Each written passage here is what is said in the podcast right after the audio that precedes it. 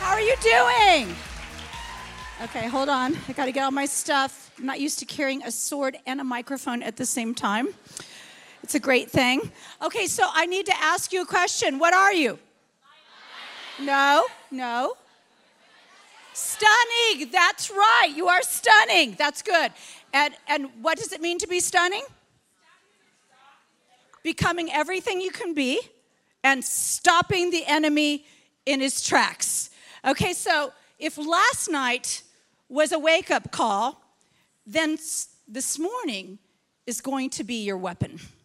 Like, what if you were to discover that you were in the midst of a desperate war between light and dark, between heaven and hell, between hope and hopelessness, between discouragement and courage?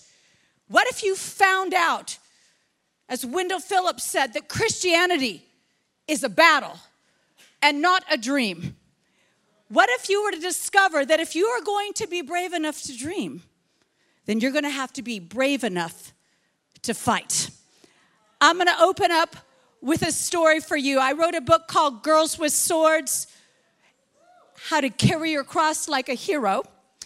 And I got to do some radio interviews, and most, most interviewers, you know, they, they actually probably don't even read your book.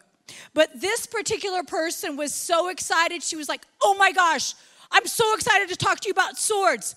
My son spends like three days a week in a fencing studio. And she said, You know, I don't know if you know this or not, but the master fencing instructor at this particular studio is a female.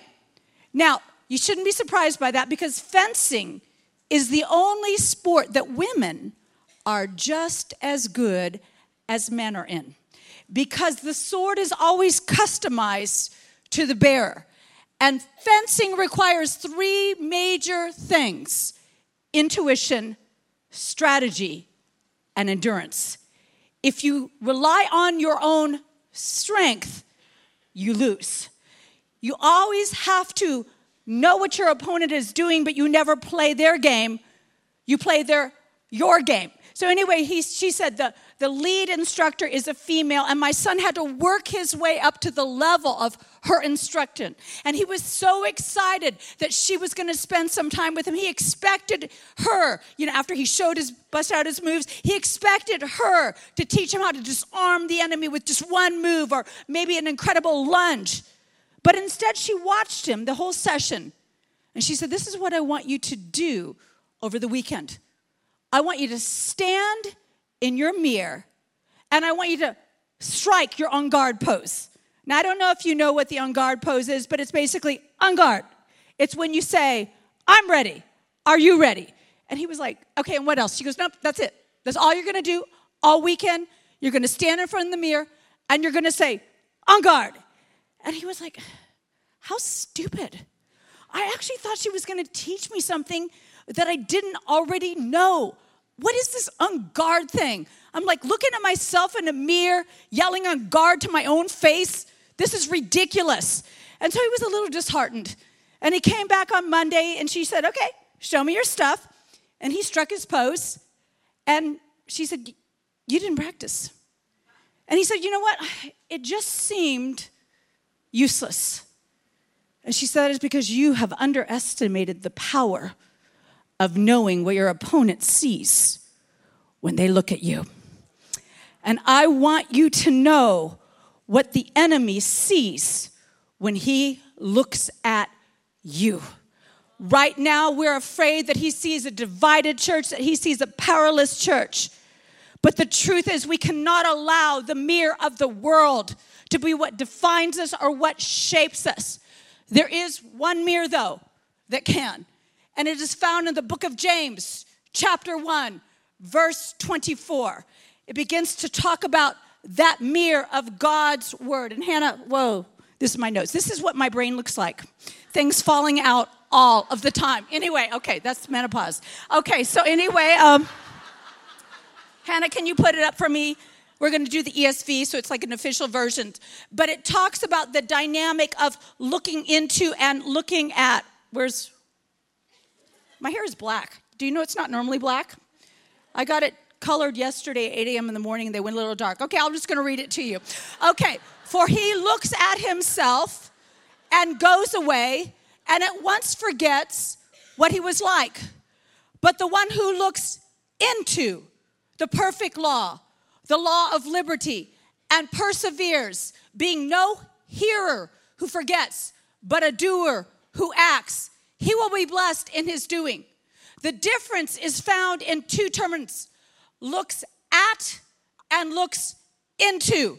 See, I look at magazines. I'm sure you do the same thing. You just flip through the pages, you look at the cover, and then you look at what you think is interesting on the cover. You look at the lies. Promises you to be bikini ready by August. It's a lie, but we still want to believe it. You know, and so we flip through the pages and we look at it. It's just a quick glance. I look at my watch. But if I'm going to look into my watch, that is going to look very different than looking at my watch. If I'm going to look into my watch, I'm going to have to have some tools to take apart my watch. And then I'm going to see how it works. I'm going to see how it functions.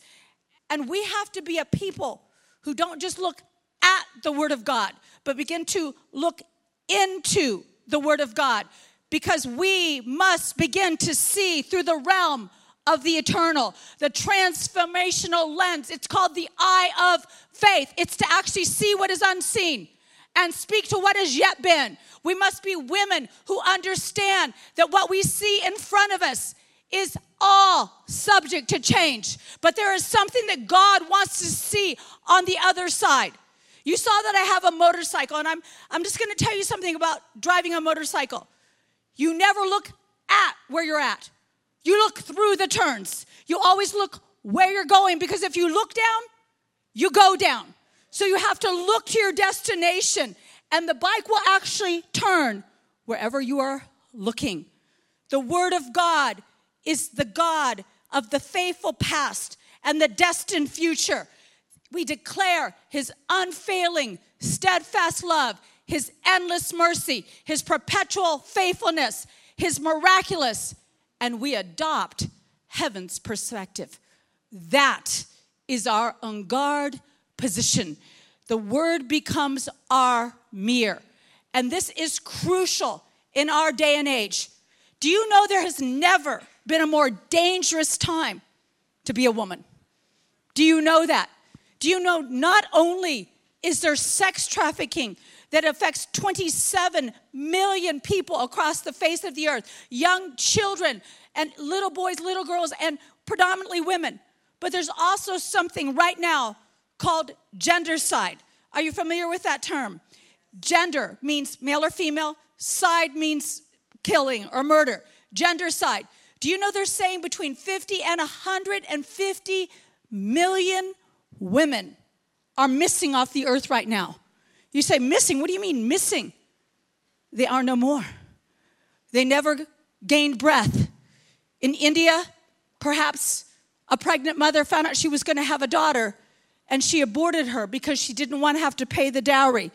In China, there's 40 million men without any women to marry. In countries like Pakistan, Afghanistan, many countries in Africa, if you are born a daughter, often you will be buried alive, flushed down the toilet, denied medical care, or abandoned. There is an all attack on women. But this day and age is not the first time gendercide happened. The first time gendercide happened was right before the birth of Moses, when the enemy knew that the Israelites were growing and increasing. He said, Let's oppress them. But the more he oppressed them, it said the more they increased and multiplied. So he said, All right, we're going to have to take a more decisive measure. Kill every young baby boy born. Kill all the baby boys. He told the midwives, kill them. Kill them on the birthing stool. If it's a little girl, let them live.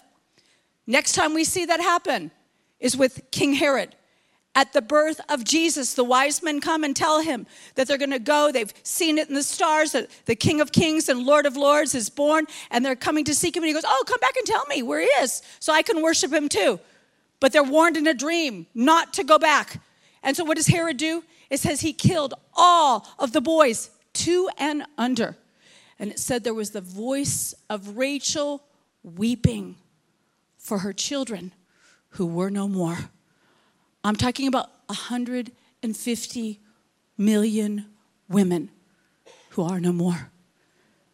That underscores and boldface every moment of our life, every action, every choice that we make.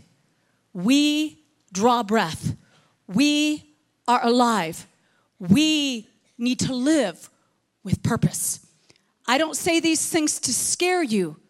I say these things to let you know how much the daughters of earth need you to be who God created you to be. So I'm going to talk to you around these dynamics today.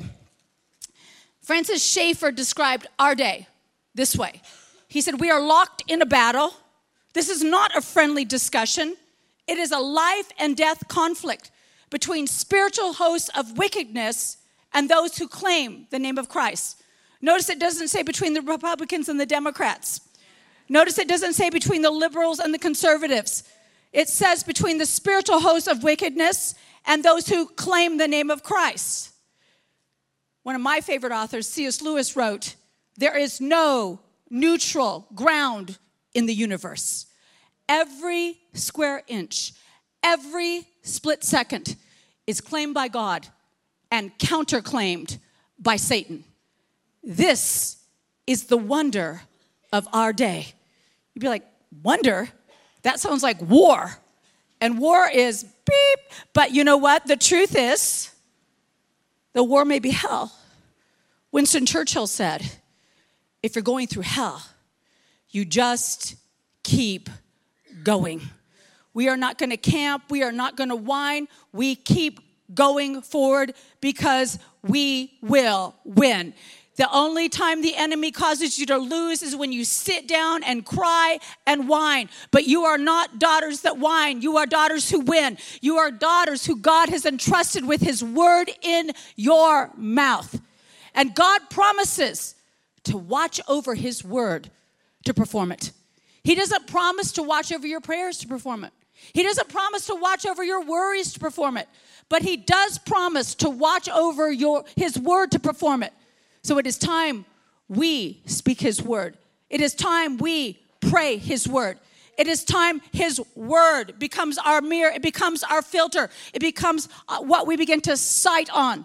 And I know that a lot of people maybe are thinking, well, you know, I remember that, that stage, that word of faith stage where people like named it and claimed it. Well, you know what? I'm sorry, we are going to need things to do things. And claiming things wasn't enough. We need to actually do things with the Word of God, but we need all of it. You don't throw away part of it because we know in part, we prophesy in part.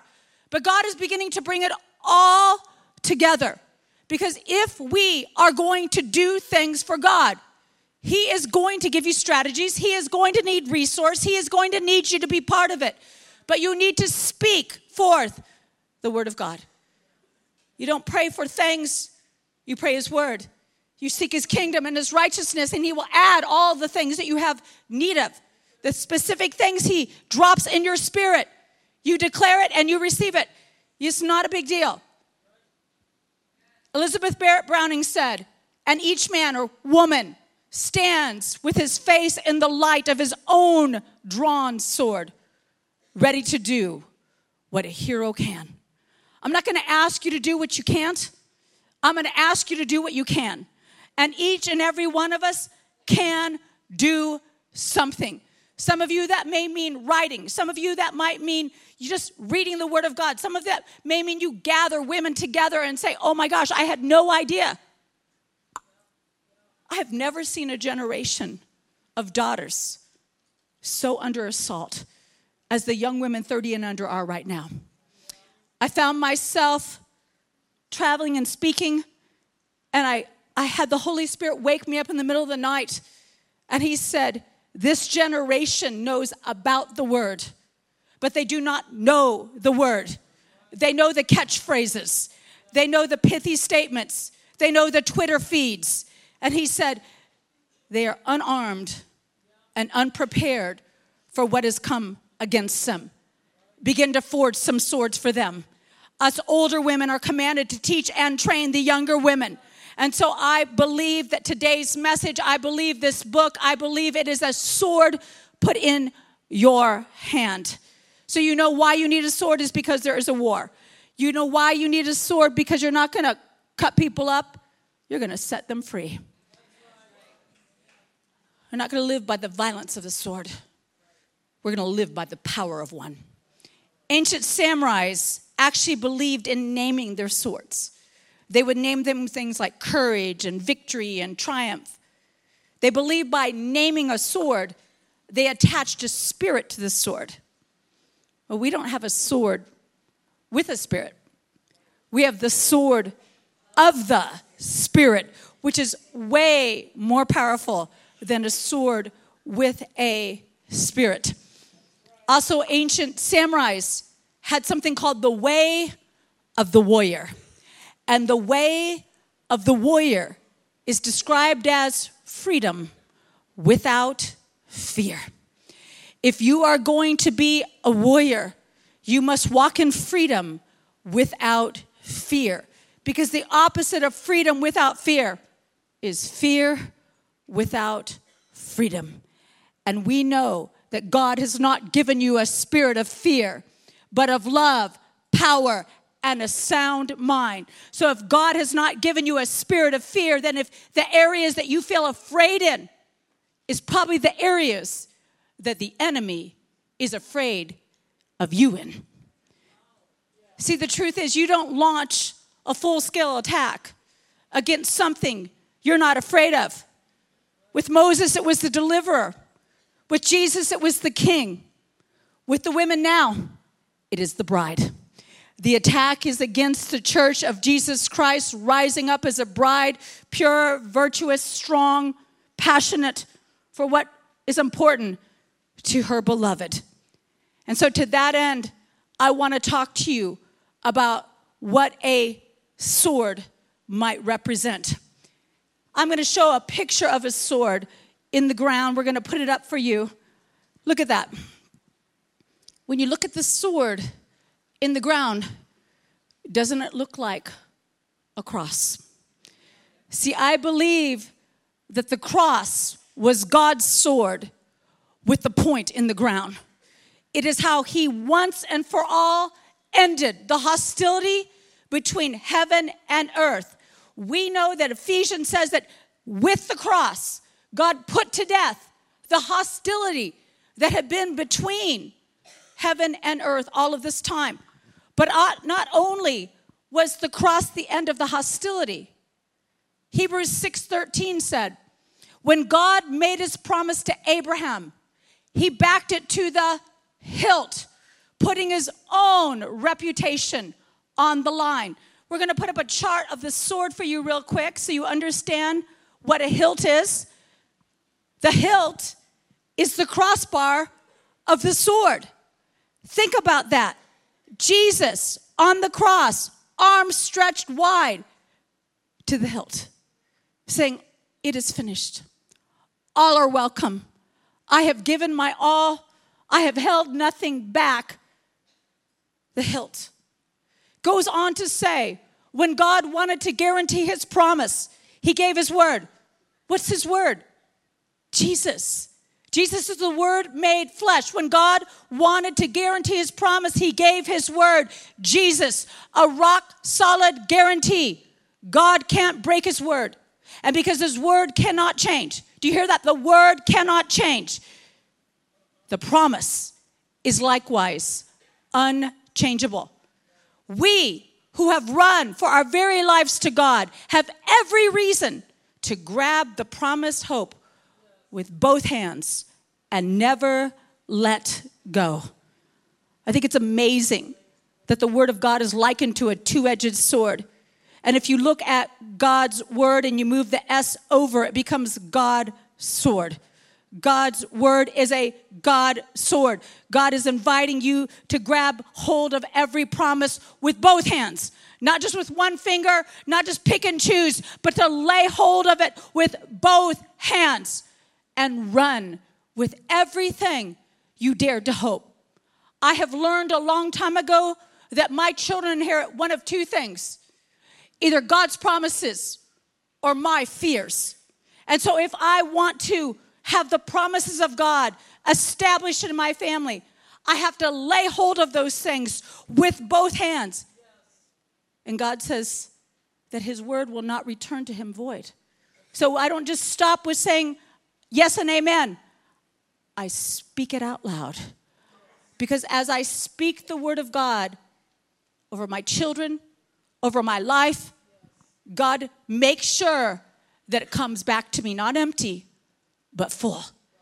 I speak it to him, and he sends it back full of promise, full of hope, full of strength, full of faith, full of love.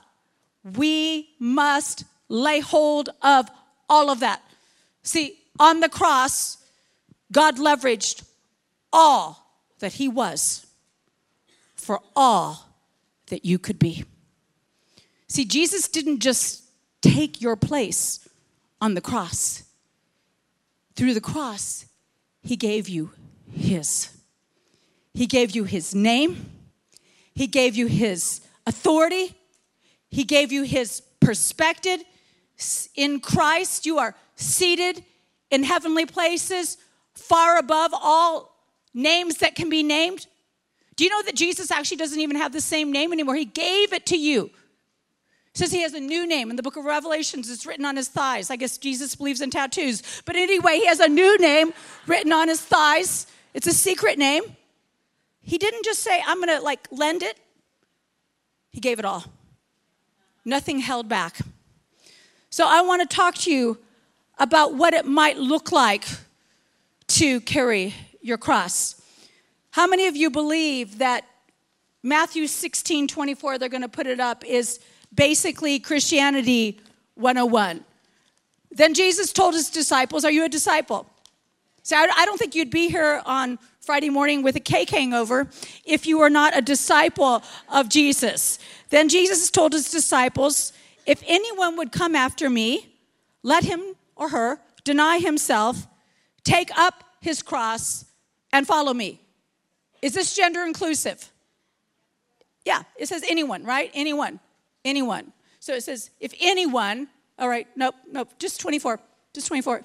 Go back. There we go. Awesome. Just 24. Okay. All right. So we're just to put it up there. Anyone. So now I'm to torture people. I'm to hop down for just a second. Here we go. All right. I'm going to I'm going to talk to you and I'm going to ask you a question. Um, let's see. Everybody looks away. Okay. What what do you think it means? She's like, crap, I made eye contact. Okay, look at me. What does it mean to carry your cross? Why are you looking at her? I, am asking you in the burgundy. What do you think? Um, if you don't know, say it's fine. I don't know. okay, she said, don't know. Okay, all right, hang on. Uh, let me see. Okay, pardon? Deny, yourself. Okay. I think that's step one. Deny yourself. Take up your cross. But that was my answer too. So, okay. All right. What do you think it means to take up your cross? Pardon? To endure. To endure. Okay. Okay, die to yourself, live for Christ. Again, I would argue that's deny yourself. Okay, you guys are smarter than the Russians. I was over in Russia and I asked this question. I was like, what does it mean to take up your cross? And the man, like in my meeting, said, My wife is my cross. And at that point, his wife took her very large elbow and smashed him in the chest. And I said, Perhaps. But anyway, I know this really isn't a, let's see, it's what, is it nine o'clock in the morning, 10 o'clock in the morning? I'm in another time zone. Okay, it's almost 10. I really don't feel like this is a fair question to ask first thing in the morning. But here's the thing when God asked me this question, it was 2 a.m. in the morning. I was just falling asleep, and I heard the Holy Spirit say, Lisa, what does it mean to carry your cross? And I said, Deny yourself. And he said, Deny yourself is step one. What does it mean to carry your cross? I said, Lay down my life and sacrifice my will. He said again, Deny yourself is and that. What does it mean to carry your cross? At that point, I knew Miss Christian author did not have the right answer. And I sat there in my bed and was like, crap, I don't know the answer. But that didn't stop the questions. He asked me, Where do you keep your cross, Lisa? How do you know when you're carrying it? How do you know when you've left it at home?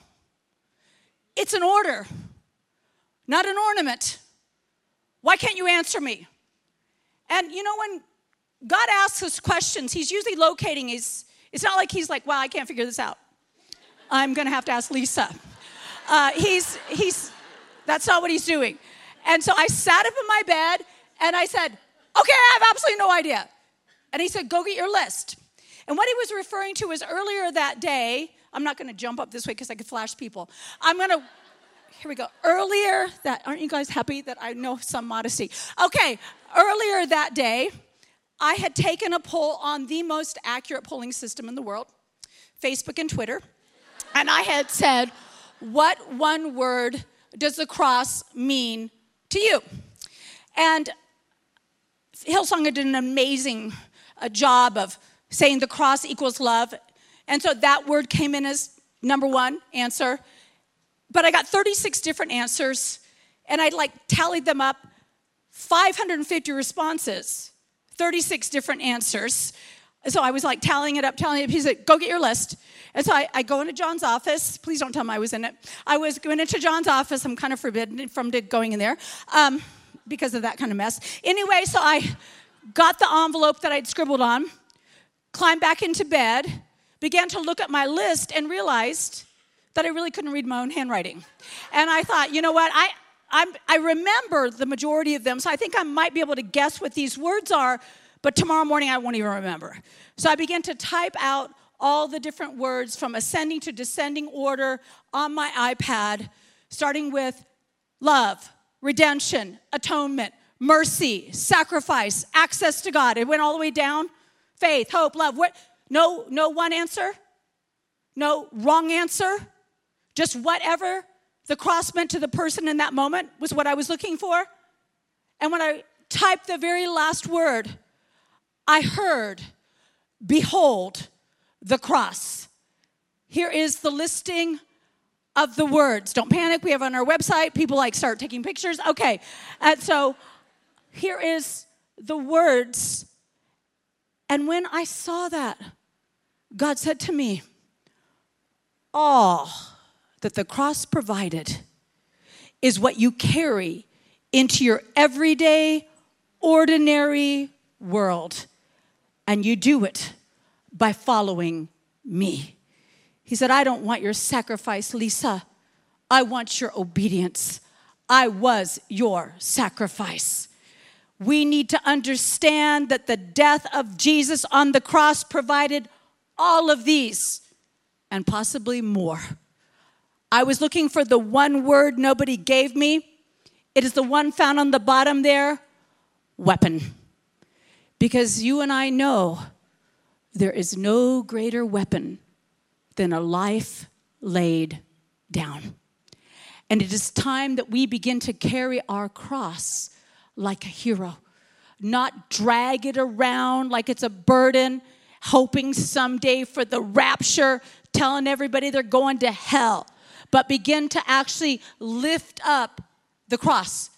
It says your cross because you know what? What God has done in my life may be different than what He has done in your life.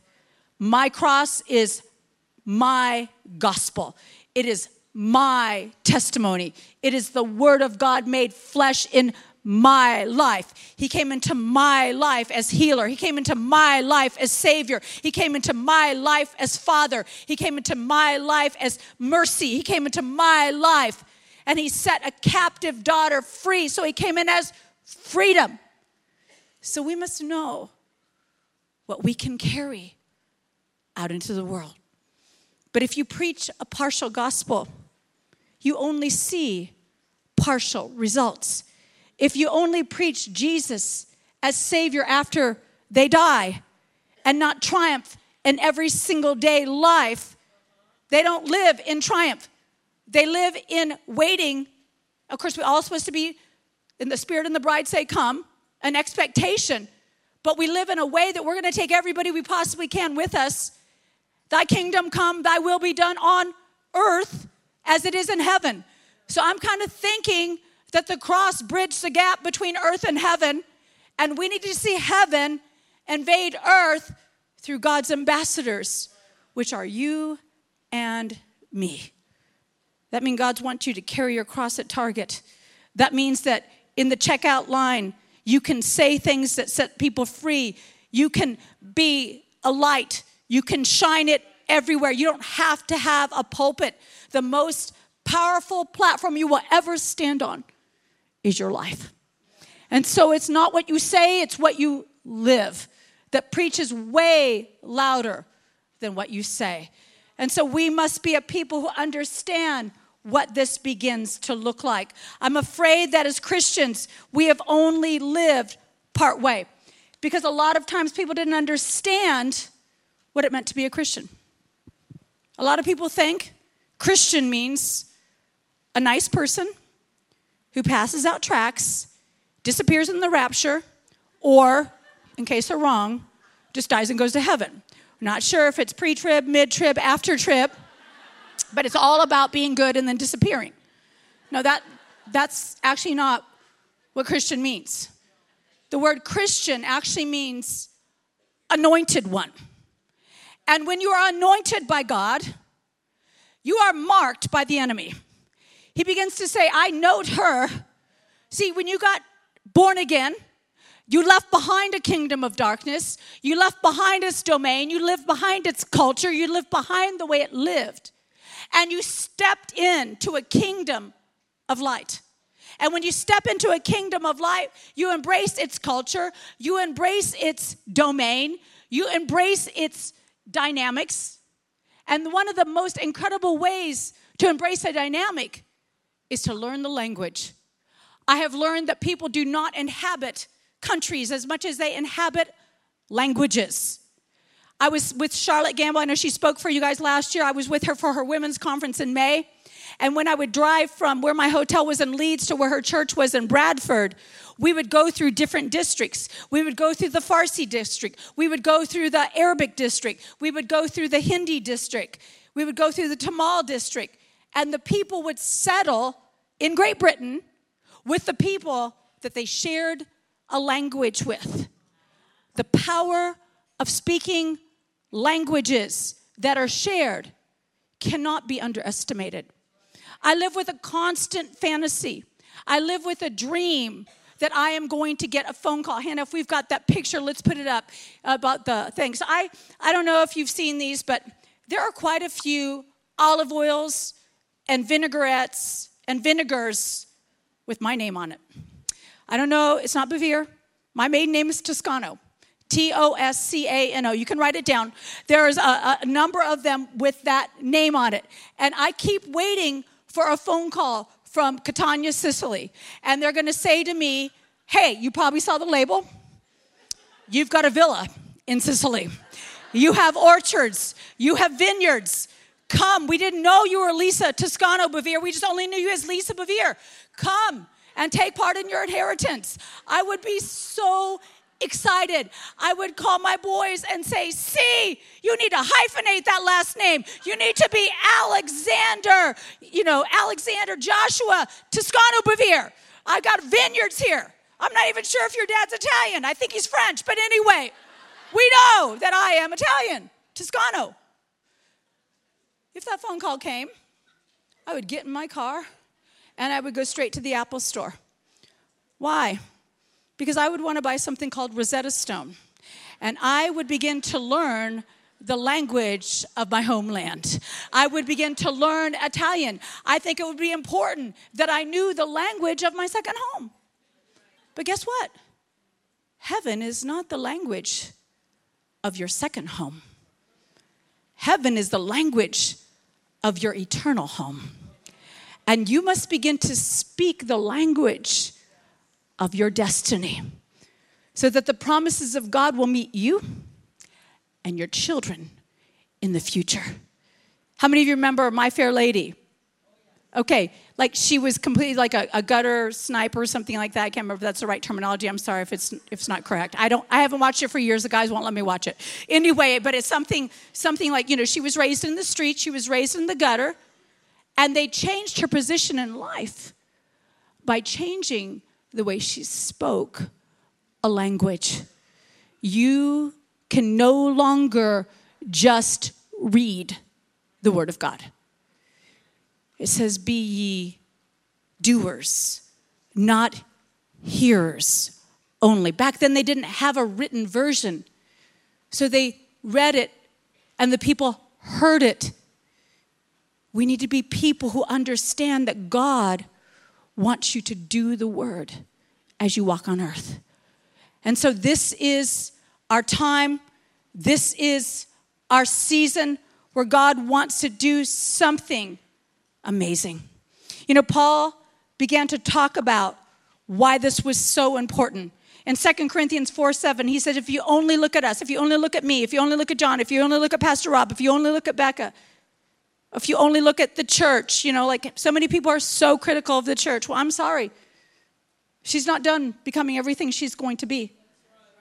But what does it say? That Jesus washes us with the water of the word, not with the criticism of the other Christians, not with the criticisms of the world.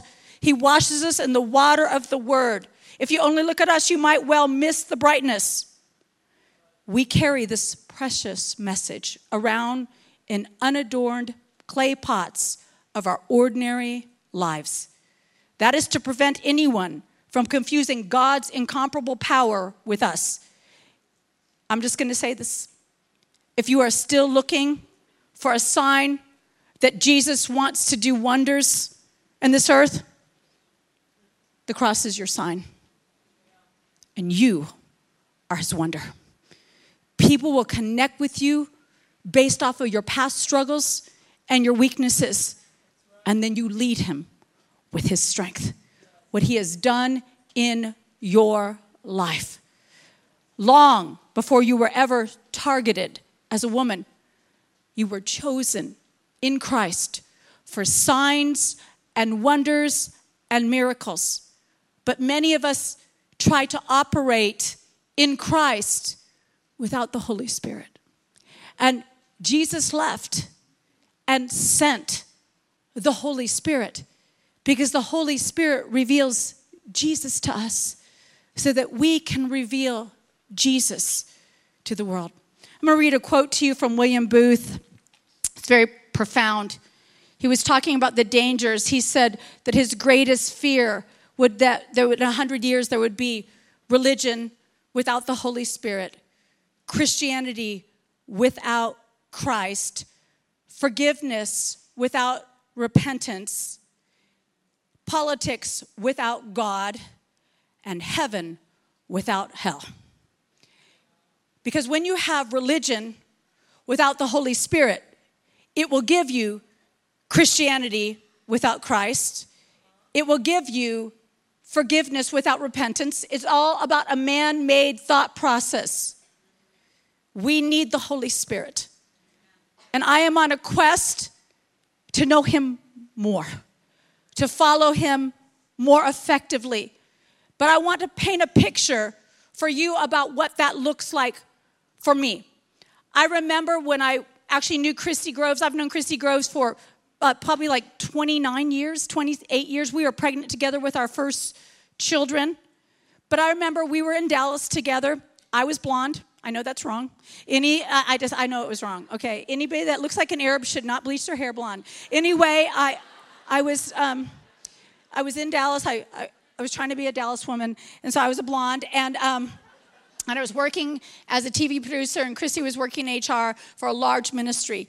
And I remember people would come through and they would say things like, you know, God talked to me, God said this to me. You know, I'd be like, why are you talking to so many people? Why aren't you talking to me more? I need you to talk to me more. I like don't like this. The other people seem to be having more conversations with you. than I'm having. And you know, the Bible promises us that if we draw near to God, He will draw near to us. So He creates a hunger like He did in the lioness, so that our hunger begins to exceed our hesitation. Most people are afraid to seek God and listen because they're afraid He won't speak to them. Let me tell you something God wants to talk to you more than you want to hear from Him. He is waiting for you to draw near so that He can reveal Himself. And so I, I like to keep a journal because I'm, you possibly know this, ADD. So I like to keep a journal because if I don't keep a journal, my thoughts just go all over the place. And so I would keep a journal and I wrote, I said, God, I, I want you to talk to me. I, I want to know you. You said that my sheep know my voice, and the voice of a stranger they will not hear. I need to know your voice profoundly and deeply. I had just had my first child, and when you have your first child, you begin to understand things that you didn't understand before. Like, I remember that even before my son could talk, I understood his cries. I'd be like, oh, that's a tired cry. That's just a fussy cry. That's a hungry cry. That's a scared cry, right? Every mom, you understand what I'm talking about. Not only would I understand what his cry was, I actually could hear my son in the nursery. Like there could be like five babies crying, and I was like, my son's crying, or my son's not crying. I, I just innately knew the sound of my son's cry. And so if I knew my son's cry, then I knew that God was going to listen to my cry. And I had a frustrated cry. I had a cry, I'm hungry for more, God. I need, I need to hear from you. And so I gave him what was my most precious thing as a new mother. What do you think that would be? Sleep. That's right, sleep. Sleep. I said, God, I tell you what, I will even allow you to wake me up in the night as long as you talk to me. No waking me up if you're not talking to me. But if you talk to me, I will even allow you to wake me up. I kind of expected him to be all, I, honey, I would never do that to you. I kind of expected him to say that was so precious, but that's like an Isaac. We'll just take that off the altar and I'll give you a, a sheep to put in its place. I remember that night, God woke me up and I was like, why am I waking up? It's two like 222. What the heck? So I went to the bathroom, as all women do, and I just went back to sleep. And then the next night, 222, I'm like, what is this 222 nonsense? And then the next night, digital clock again. They really help us hear from the Spirit. 222. And I was like, oh, perhaps, perhaps God wants to talk to me. I grabbed my journal. I remember sitting on the kitchen floor. I turned on the little overhead light, and I was like, like, okay, like I was on the toilet again. I was like, okay, God, talk to me, like flinching in his presence. And he began to just tell me things like, I love you. I want to talk to you. I'm so glad you're setting this time aside. And at first I was like, I'm making this up. I'm making this up because what I want him to say. But then he started telling me things I didn't want to hear. Yeah, I know, I hate that. So I like wrote those things down too. Then he started making me do crazy things. Like he we had a friend named Bonnie Cox. I don't even know if Christine knows this. And I was in the closet and he said, Pray for Bonnie Cox to have a baby. I said, Oh God, thank you. Bonnie Cox has a baby. And then I was walking through the offices and he said, Go to Bonnie Cox's office and pray for her to have a baby. I said, Absolutely not. People either get pregnant or they don't get pregnant. And I am not going to be the weird one who prayed for somebody to get pregnant and they didn't get pregnant. So then I started walking all the way around the wide part of the office so I wouldn't have to see Bonnie Cox, just making sure there'll be no Bonnie Cox eye contact with Bonnie Cox. And then finally, I knew I was being completely disobedient. So I slipped into Bonnie Cox's office. She's a very quiet person, she was an accounting person. I shut the door behind her and I said, Can I ask you a personal question? And before she could say no, I just said, Do you want a baby? And she was like, and then I, I don't, I went crazy and I said, You will have one in your arms in the next 10 months. And then I thought, Lord Jesus, what did I just say?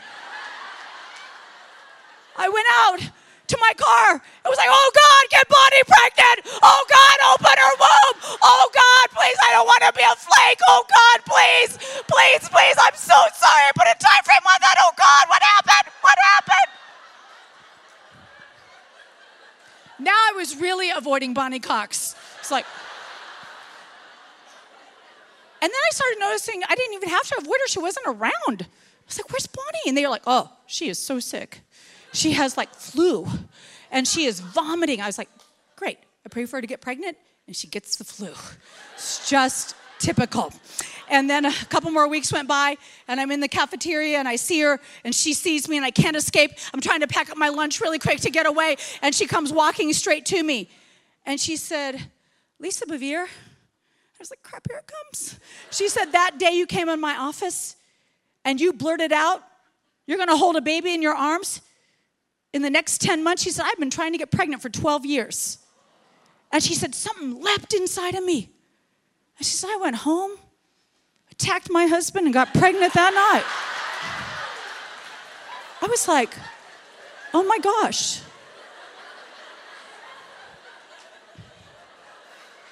Okay, I'm totally out of time. I am so sorry. I've got, I've got to say something spiritual to end this. Okay, all right. So, what might God need you to release?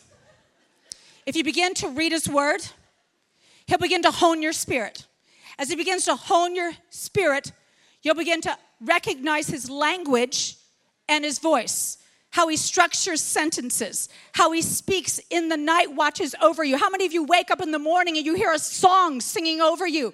That is what the Holy Spirit has been singing over you all night when you are sleeping. You need to get up and sing the song before you look at Facebook. You need to actually do something that'll arrest what's happening in the spirit. So I want you to stand to your feet right now.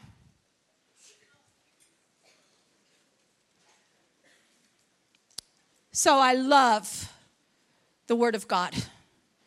Zechariah 9, 13 through 17.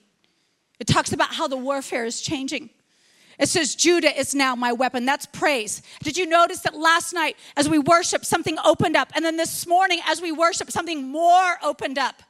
Judah is now my weapon. The bow I'll pull, setting Ephraim as an arrow to the string. I'll wake your sons, O Zion to counter your sons, O Greece. Zion is the mindset and the sons of God. Greece is the mindset of reasoning and the sons of earth. Says, from now on, people will be my swords.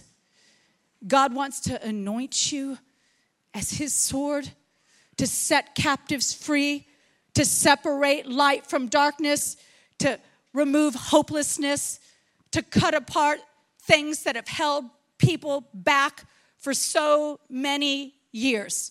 I want you to lift up your hands right now and say, I am ready, I am ready. to be a weapon, of, light.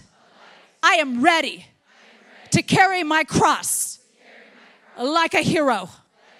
I'm going to carry it with hope in my heart, love for mankind, faith for the impossible. Now I'm going to pray over you. Today, face forward, stand your ground, lift your sword, and let the enemy see that lovely face of a hero.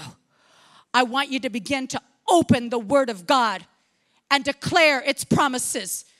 It will be the mirror in your life and it will become mirrored through your life. The Word of God is active, it is alive, it is sharper it will begin to facet things that you have tried to facet in your own strength.